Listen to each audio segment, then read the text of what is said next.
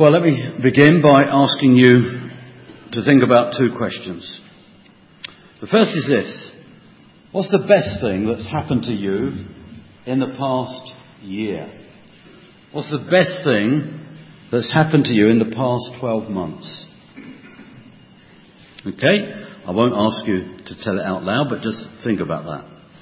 The second uh, question is very similar, it's related. What's the best thing you've done in the past 12 months? What's the best thing you've done in the past 12 months?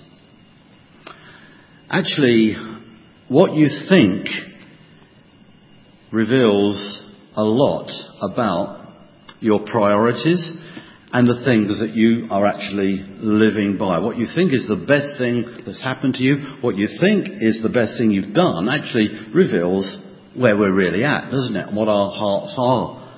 Not what camouflage and mask we might put on or correct evangelical theology. Now, I love the letters of uh, John. Uh, 1 John, 2 John, 3 John. You might say that the first two letters, they're more like postcards than letters, aren't they? The first two are more to do with the sort of basic priorities of the Christian life. Uh, but here in 1, or rather 3 John, we have having, sorry, the first two are about the truths of the Christian life. This one is about the priorities of the Christian life. And there are three, two priorities that every Christian needs to grasp and take hold of if we are to do what the Apostle Paul calls us to do, to live a life worthy of the Lord. Now you notice in verse uh, 1 at the very beginning, John calls himself the elder. The elder. Because a whole group of churches looked to him as the last living apostle to give leadership to the first century church. But it's a very personal postcard, isn't it? He writes to my dear friend Gaius. My dear friend Gaius. If you read on in the letter, I don't know if you noticed it, it's actually about um, three, or we could say four people, this little postcard. There's the Apostle John, there's Gaius, and then there's, in verse 9, somebody called Diotrephes, who doesn't seem to be a very pleasant character or not acting in a very pleasant way. And then there's Demetrius in verse 12. We won't have time to look at it this morning because actually in this short letter, John looks at these three men, Gaius, Diotrephes and Demetrius, and holds them up to us as either an example to follow or an example to shun and avoid. What I want us to do this morning is simply think about uh, this man, Gaius this man Gaius. And the two priorities that seem to govern his life and are actually directly related to those two questions that I gave you as we began this morning. Because we see what mattered most to the Apostle John and was reflected in the life of Gaius, what he thought was the best thing that he could engage in, are shown to us in this very small New Testament postcard. Now, I normally have a PowerPoint so that you could follow, but actually this is so simple that I didn't think, being in Oxford, you actually needed a PowerPoint. Because it's about walking and it's about working. You remember those two? Yeah? Okay. Walking and working. Verses 1 to 4, it's the first point. He talks about Gaius walking in the truth. Let's read it again. Verses 1 to 4. The elder to my dear friend Gaius, whom I love in the truth. Dear friend, I pray that you may enjoy good health, that all may go with, well with you, even as your soul is getting along well. It gave me great joy to have some brothers come and tell me about your faithfulness to the truth and how you continue to walk in the truth. You see, the first priority to the Christian life is, is that picture that, the, that John and the New Testament often use of walking. It's about where you're traveling. It's about your direction in life. It gives me no greater joy than you're walking, says John to Gaius, in the truth. It's John's way, if you like, of saying that he's living every day with Jesus as his Lord. I have no greater joy, he says there, doesn't he, in verse 4? No greater joy. I wonder what excites you. What excites you? Well, here's the Apostle John. Think of his life. He's, he's the apostle whom the Lord loved. Remember, the Lord Jesus had his band of brothers. He had the twelve. Within that, he had three. And then he had one, John. John was eyewitness, a bosom pal of the Lord Jesus Christ. And now here he is, decades on, the last living apostle. What is it that fills him with the greatest joy in his life? It is that this man Gaius and people like him are walking, are going on in Christ, in the truth. He's not a super spiritual kind of pastor, is he? Did you notice there how he, he talks about, verse 2, I wish you good health. I'm praying for your good health and that you'll have good circumstances. He's not detached from the, the realities and the needs and necessities of life. But notice, even at the end of that verse, he says, I pray that your soul is getting along well. Because there's nothing more important. Nothing more important. Nothing that gives more joy than that this man is walking with Christ. So, here's the first acid test. When I asked you just at the beginning, what's the best thing that's happened to you in the last 12 months? What did you answer? Now be honest. What did you answer? I saw some nudges going on. Some people had instant reactions, smiles upon their face. Well, there are many things, aren't they? But John here rejoices and he prays for the good circumstances in Gaius' life. And that's true of us. You know, God is our abundant Heavenly Father. Your health may have improved in some way in the past year. That's a real blessing. You may have passed some exams. You may have got promotion in your job. That's wonderful. You may have moved house. Got engaged, had your first child or your first grandchild. That's marvellous, isn't it? You may have had a super holiday. That might have come to your memory. But what's the best thing? The best thing is this. This is the Bible's answer. What's the best thing that's happened? Verse 4.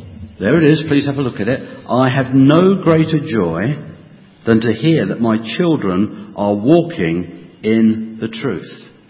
In other words, dear Christian friend, as you look back upon this year, if you've walked through the past 12 months with Jesus as your Lord, that's the best thing that has happened to you. And if John were writing a postcard to you and about you, that's what he would be concerned with. Because he knows that's the best thing in life that's to be had. That you're walking through life with the God who created this fantastic cosmos, who gave you life, who knit you together in your mother's womb, as the psalm puts it, who in his mercy dictated that you should be born in a certain place, dictated the days of your life, brought a Christian into your life at some point, who taught you the gospel, who lived out the gospel before you, sent his Holy Spirit to bring to life within you a relationship with God. When at long last you saw your desperate need of forgiveness and reconciliation with God, and the forgiveness that's there in Christ. Now, that may have been in the last year, that might have been 40 odd years ago. But it's not simply that, glorious though that is. It is, that's the beginning of a journey. And the best thing in life is walking through life, through this journey, with this Lord Jesus Christ. Your Lord, your King, your Saviour.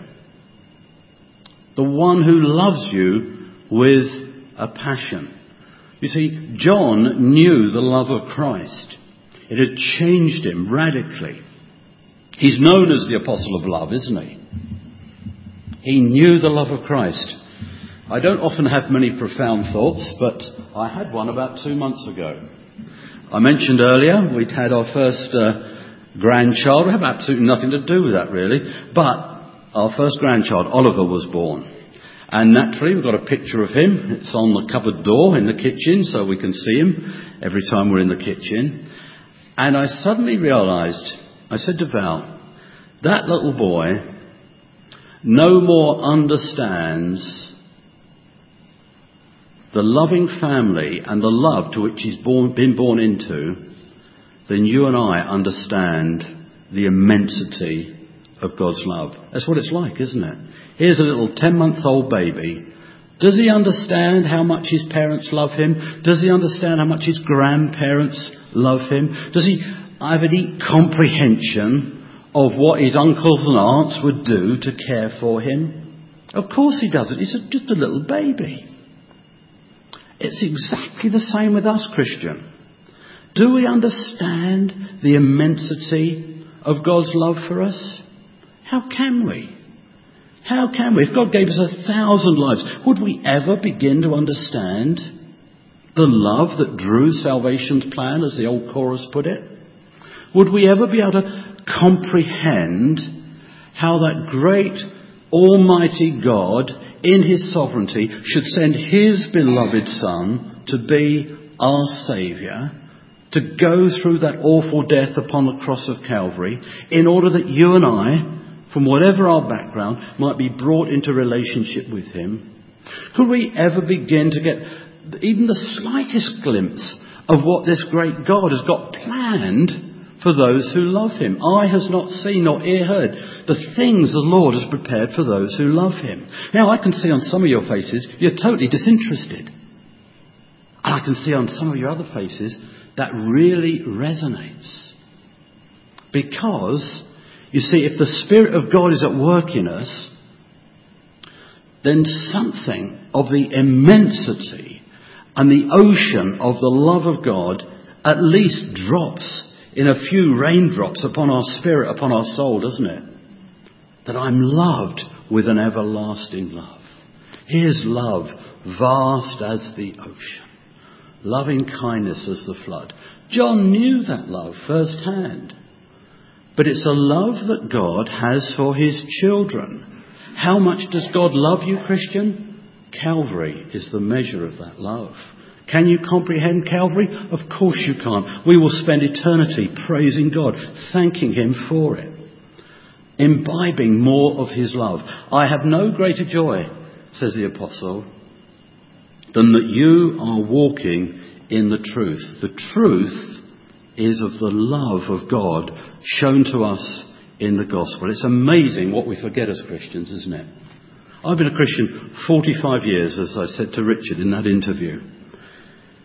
And every day I have to remind myself that I am accepted not because of what I do. How performance related we are as Christians, aren't we? We're so legalistic. It's not about what I do, it's about what He's done. I'm accepted in the beloved.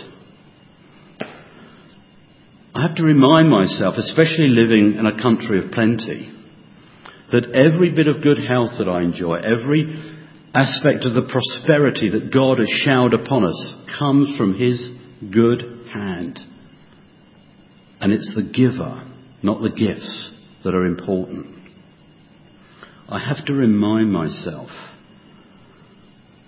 that one day this same God will redeem even me from death into heaven.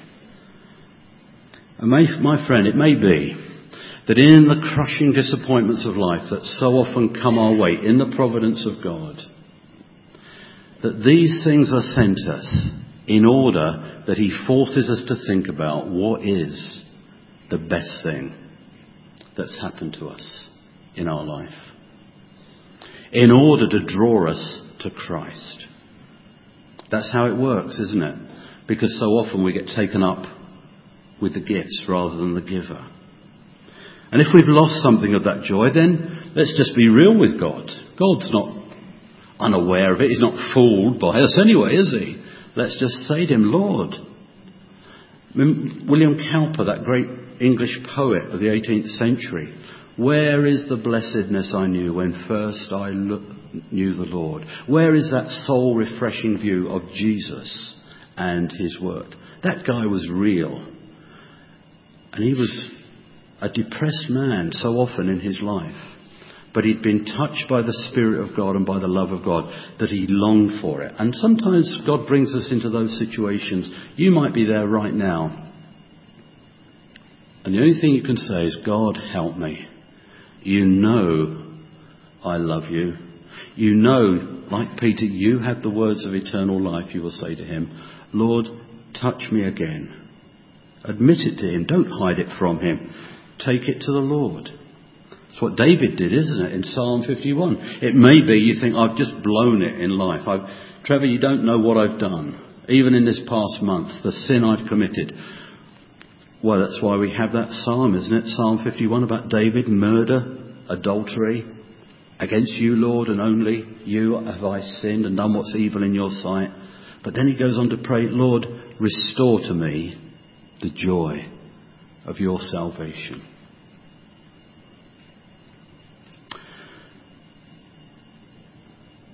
walk in the truth. But you know, it's not simply an individual thing, is it? We are so individualistic in our Western culture. But the Bible is very, in that regard, Eastern in its culture, or rather, at least the Eastern culture perhaps more readily reflects the biblical culture because it's all about the one another's, isn't it? Richard rightly said at the very beginning, when the formal part of church is over, we're still church. We are the body of Christ. We are the army of God. We are the bride of Christ. All these pictures the Bible uses to thrust upon us the fact that we belong to one another. And the New Testament is replete with one another. Look out for one another. Encourage one another. Rebuke one another. God has given us one another. And you've got it here, haven't you? To hear in verse 4. I've no greater joy than to hear that my children are walking in the truth. John is concerned for Gaius. And that same concern ought to be our distinguishing mark for one another. When do we ever ask each other, how are you really getting on in your Christian life? What are the things that you're struggling with at the moment? What are the things that I can pray for? Is there anything that I can do to, to encourage you, brother, sister, in Christ? It's a great thing about small groups and home groups, isn't it? That there's a forum for doing that. But we're so good at wearing masks as Christians. And God has given us one another. And the passion that God has for us ought to be reflected in our passion for one another. The same thing is the distinguishing mark of Christian marriages, isn't it? The best thing husband, that you can do for your wife is to walk closely with the Lord. And the next best thing is that you should see to it that she is walking with the Lord, and vice versa. That's why God has given us. But not simply for those that are married, for those that are single. We need one another. I find it's most reflected in what we want for our children. See, what do we want for our children? So often we're sucked into the world's agenda. We want the best education going. We want them to get the best job and so on. What's the best thing that could happen to them? That's the question. The best thing is that they should come to know the Lord Jesus Christ for themselves. That's the best thing. It doesn't matter what job they do. It doesn't matter what kind of education ultimately they receive. They can be the best educated sinner in Britain. What good is that? You see, it's reflected in our priorities. It really does come down to those kind of lifestyle choices. What goes on in Sunday school is much more important than what goes on in day school. That holiday camp that they might go on, that Christian camp they might go on is far more important than you should be able to afford to take them to Center Parcs. It's those priorities, mostly the atmosphere that you create in your home, parent, for your child, and the priorities of loving Christ that you reflect are the things that are going to stay with them or not walking in the truth. It's actually all embracing to life when you think about it. We've already running out of time, so I better quickly move on to the second point. What's the second point about? Sorry? Working. Sure? Very good. Working. Working. Verses 5 to 8. Please look at it with me. Dear friend, you are faithful in what you're doing for the brothers, even though they are strangers to you. They have told the church about your love. You will do well to send them on their way in a manner worthy of God. It was for the sake of the name that they went out, receiving no help from the pagans. We ought therefore to show hospitality to such men so that we may work together for the truth. Now, the brothers that uh, are being talked about here in verse 5 uh, are fellow Christians. There'd been missionaries actually sent out from John who'd come to Gaius' hometown. And uh, they'd stayed with Gaius and he'd shown them hospitality, he'd supported them. And now they were going to come back again to Gaius' area. And there the problem lay because there was a man in the church called Diotrephes who was on a bit of a power freak and uh, he was antagonistic towards that. But we can't go too much there today. But that's something of what's happening. John is commending Gaius for looking after these missionaries, as we've called them. And it's an example, really, of the second priority of the Christian life that we're called to imitate. As John puts it, working for the truth. Walking for the truth is our personal responsibility before God for our Christian life and that of our brothers and sisters. That's why He's given us church. But working for the church, working for the gospel, is the second priority. Working that people might hear about this glorious Lord Jesus Christ. It's a responsibility that is the responsibility of every Christian. Not some believers, all believers. That's what it says in verse 8, isn't it? We, that is, all Christians, ought to work together for the truth. Now we've all got different abilities, we've all got different circumstances, and we each contribute in different ways. We're not all meant to be public speakers. We're not all meant to be treasurers of the church. We're not all meant to be evangelists in that sense. But we are all called in our everyday lives to be able to, to live out the gospel and tell out the gospel in natural ways when the opportunity arises. This is the glory of the church, isn't it? We're all so individual. None of us has the same fingerprint. We're from different backgrounds, different educational backgrounds. We have different varying amounts of wealth. We're from different nationalities. It's the marvelous thing about the church. I love it, don't you? I remember being in the Philippines once with a friend of mine from church. We were visiting two of our folk who were out there as missionaries with OMF. Now, if you can picture this scene, it's midday so it's only us really out, mad dogs and Englishmen, you know, out in the midday sun. Midday in this little village called Naujan in Mindoro Island on the Philippines. And we're walking down the street and in the distance, about 150 yards away, we see these two guys coming towards us. You know, it is hot, at least, although we're out, well, at least we're dressed accordingly, just with shorts and t-shirts. But these guys, they're suited and booted black suit, black shoes, white tie, black, sorry, white shirt, black tie, crew cut. They're 150 yards away. We know immediately who they are. So would you, wouldn't you? Who are they? Mormons. They're two Mormons sent, bless them, by their home church back there in America to out to evangelize the world. There they are, midday, Naujan, in the Philippines, 100 degrees of temperature probably, and there they are. They're like cardboard cutouts. They're like clones. That is so sad, isn't it?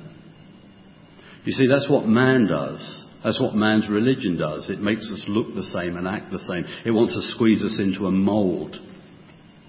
What does God do? He calls us into his family and he delights in variety. It's like a kaleidoscope, isn't, isn't that the brilliant thing about church? He doesn't press us into a mould, and he warns us not to try and press one another into a mould. Because he's made us as individuals, as he's delighted to. Looking the way we are, having the interests that we do, having the personality that we have, with the character that we have. It's all his design. It's a genius at work. And he puts us together in a family to work and to put on display what the gospel does. You see, you wouldn't normally be sat in this room with the particular people that are in this room, would you? With some of them, you've got very little in common. So why are you here? If you're a Christian, why you're here is that God's Holy Spirit has so worked into your life that not only has He caused you to be aware of His love for you, but you now find it your heartbeat to reflect His love for you in love for one another, because that's the mark of the Christian. And it's tough. Because we want to squeeze people into our mould, we want to make them a bit like us. And God says, don't go there.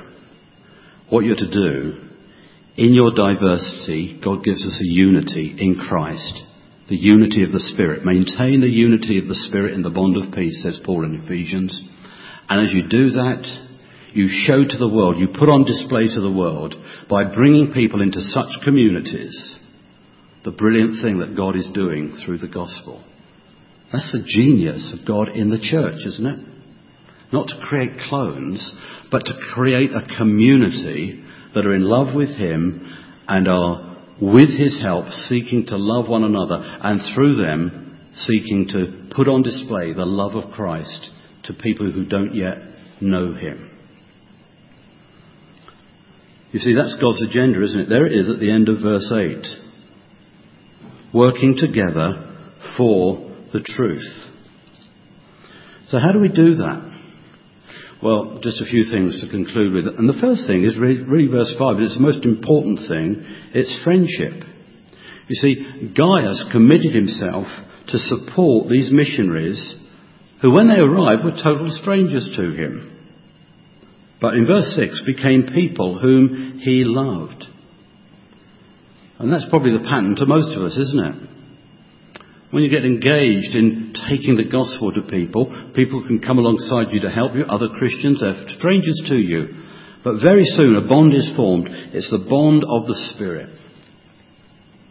God has given us that. Friendship. Verse 6, finance.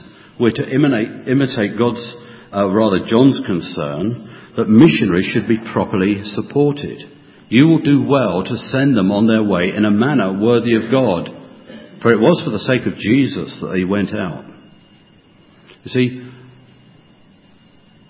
God isn't embarrassed about talking about our wallets in the way that us Brits are. I'm going to America in a, in a couple of months' time, um, speaking at a conference there, and the guy who went there last year said, look, Trevor, you just got to get used to it, that the Americans are incredibly generous. And, and when they're there, when you're there, they'll want to take up a love offering for you. And the pastor came to him and said, Brian, I know you're going to find this excruciatingly embarrassing, but it's the way we do things. It's the way we do things. But actually, there's something lovely and wholesome and biblical about that, isn't there?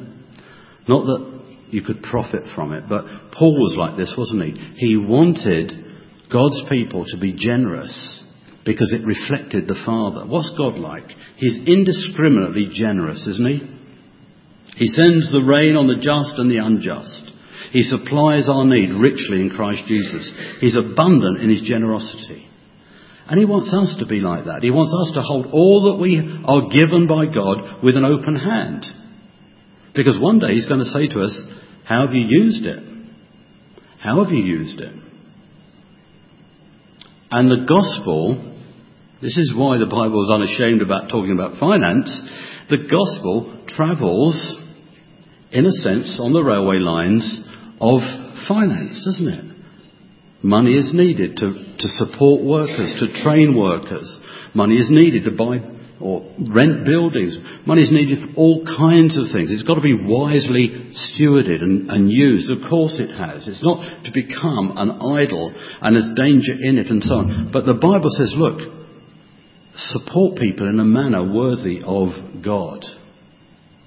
Because it's a reflection of the value you put upon God, the value you put upon God's servants, these missionaries. So, friendship, finance, and far-sightedness. Look at the end of verse 8, please. So that we may work together for the truth. I think it was Andrew Murray, a Christian, Scottish Christian of the 19th century, who said this, something like this. It's not the exact quote, but it's something like this. Every local church has it within its power to affect the world. Do you believe that? Actually, every local church should have a concern, the kind of Acts 1 verse 8 concern, locally, nationally, and internationally. What a great thing here in Oxford. The nations come to you. It's the same in London, where I come from. It's a brilliant thing to invest in reaching people with the gospel.